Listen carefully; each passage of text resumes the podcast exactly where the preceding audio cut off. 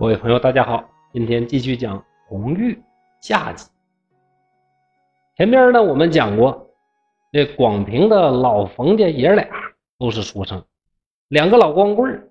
这小冯呢跟一个叫红玉的女孩啊私下里边私定终身，结果被老爷子发现，把红玉给撵走了。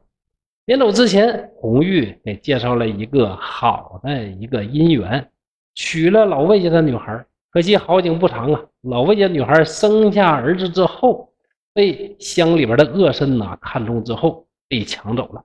老爷子呢也因为跟人家抗争不过呀，被殴打致死。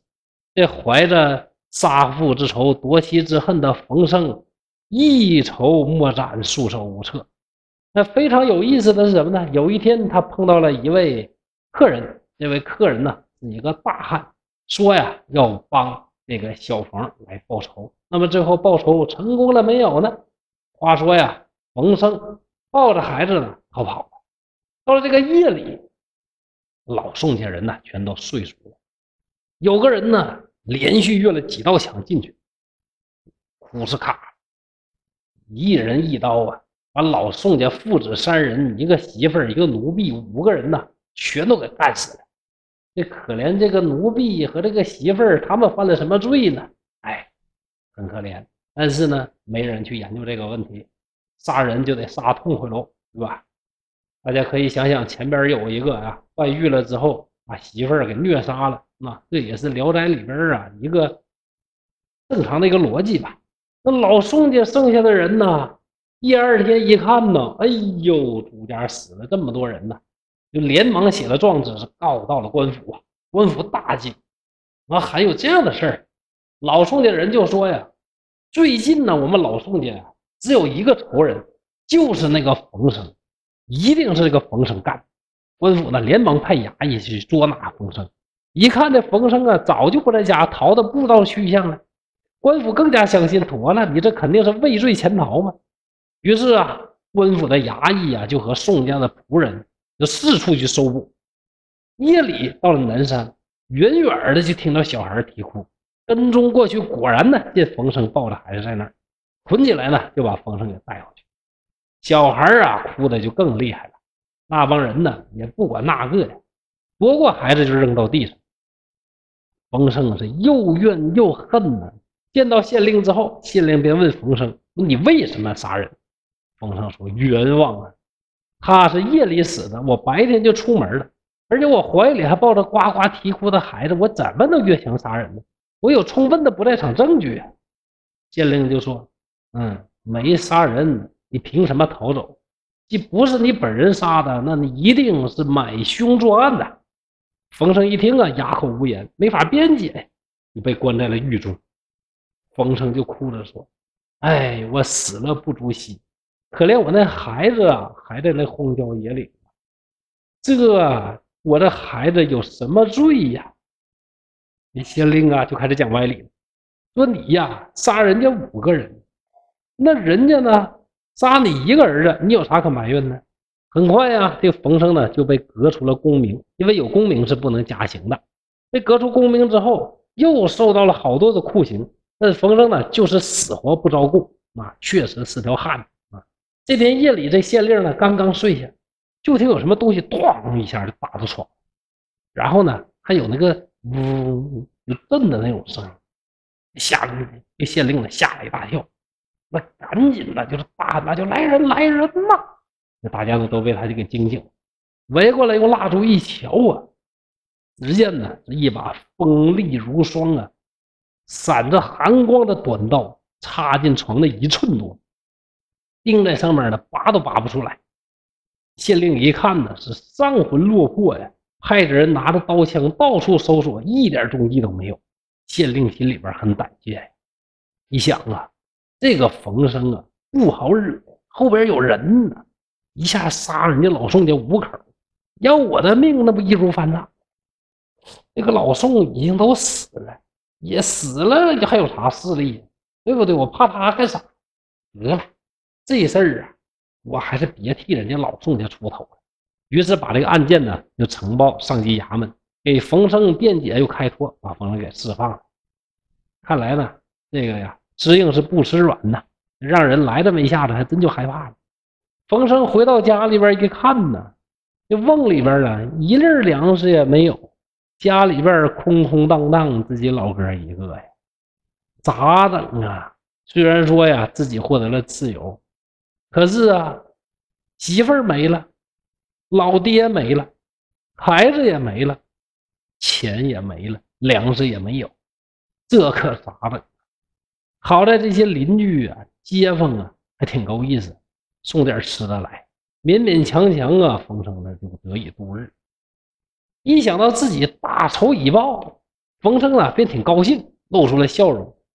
反过来又想到这些残酷的灾祸，全家被害，又不断的落泪。接着想啊，这半辈子穷困透了，又失去了孩子，断了香火，自己一个人呢、啊，这没人的地方是失声痛哭啊，根本抑制不了。如此过了半年，官府对犯人的追捕呢也松懈了。冯生就去哀求这个县令，说呀，能不能把卫氏的尸骨啊给他判给他呀？等到把妻子的尸骨埋葬好，回到家里边，冯生是悲痛欲绝，在空床上翻来覆去，觉得自己啊没法活了，自杀吧，这辈子啊这该做的也算做了，也没啥可留恋的。那正要死的时候呢，忽然听到有人敲门，冯生定神细听，就听到门外呢有人低声和小孩说话。冯生急忙起身，从门缝往外看，居然那是个女子。刚一开门啊，那女子便问，大约已经昭雪了，庆幸你啊平安无恙，啥事都没有。声音挺熟悉的，但仓促之间想不起来这谁呢，这女的这个声怎么这么熟呢？拿蜡烛一照，哎呀妈呀，这不红玉吗？哎呀，红玉还不是一个人，挽着一个小孩在他腿边啊嬉笑。冯生也来不及问呢，那就在无尽的苦难中终于看到亲人了，那还说啥呀，一把抱过来是放声痛哭啊。红玉啊也是潸然泪下，接着把小孩推到他面前，你呀、啊、忘了你父亲了吗？这小孩呢牵住红玉的衣服，目光灼灼看着冯生，不认识了。冯生反过来一看，自己儿子他认识的，果然是福儿啊，非常吃惊，哭着说，哎呀，这儿子是从哪儿找的？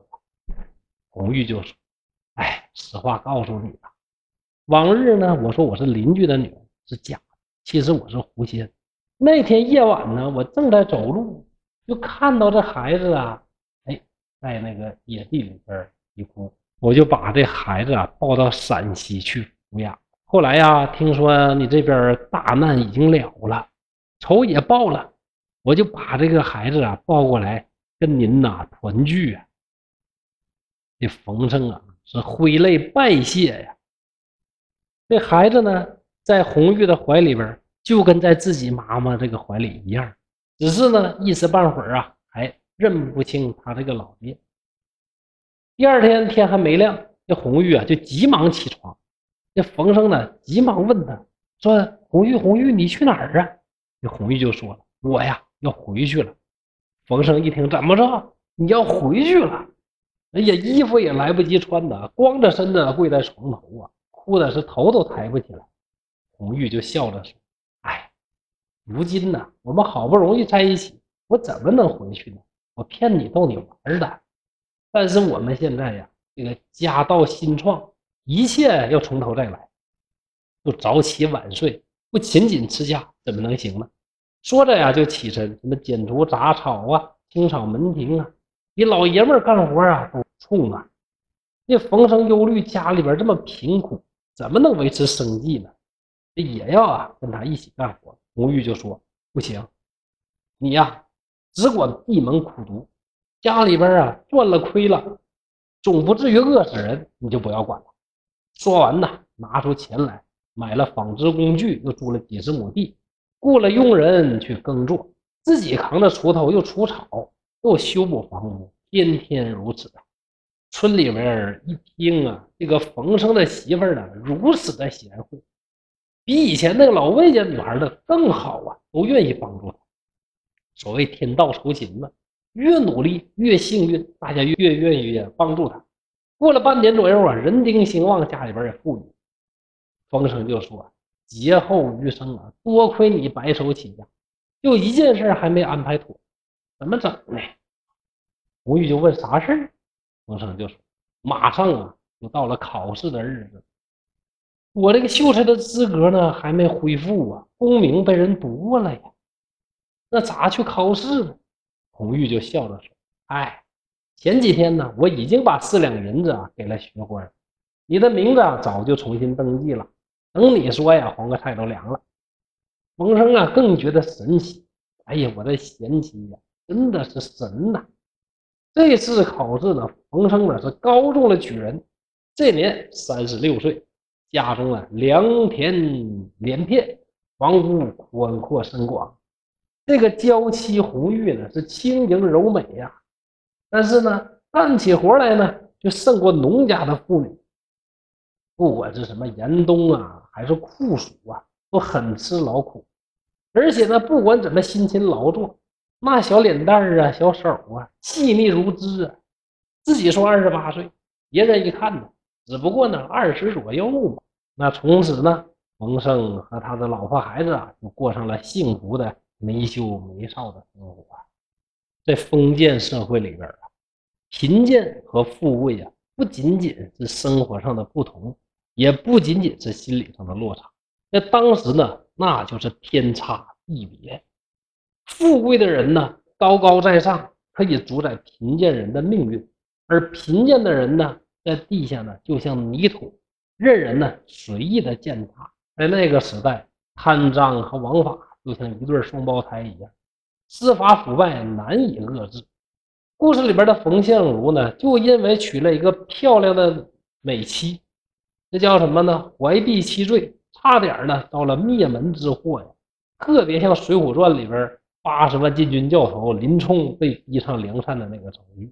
如果这个不是一个神奇的故事，如果真的是当时的社会现实，那恐怕故事到这儿就结束了。那贫苦的老百姓呢只能任人欺压，毫无办法。只有啊在文艺作品里边有狐仙的帮助，有大侠的这个援手，才能啊有幸福的结局。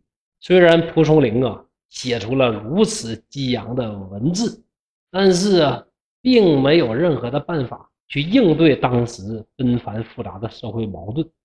其实像这个县令一样这么贪赃枉法的官员，像老宋这种乡下的恶绅，举目天下，滔滔皆是啊，在不改变腐朽社会制度的前提之下，是诛不胜诛，杀不完，斩不没呀、啊，无可奈何，无可奈何。蒲松龄啊，也只是能寄托于鬼神，来抒发一下自己心中的这份情绪吧。好，今天的故事呢就到这里了，谢谢各位。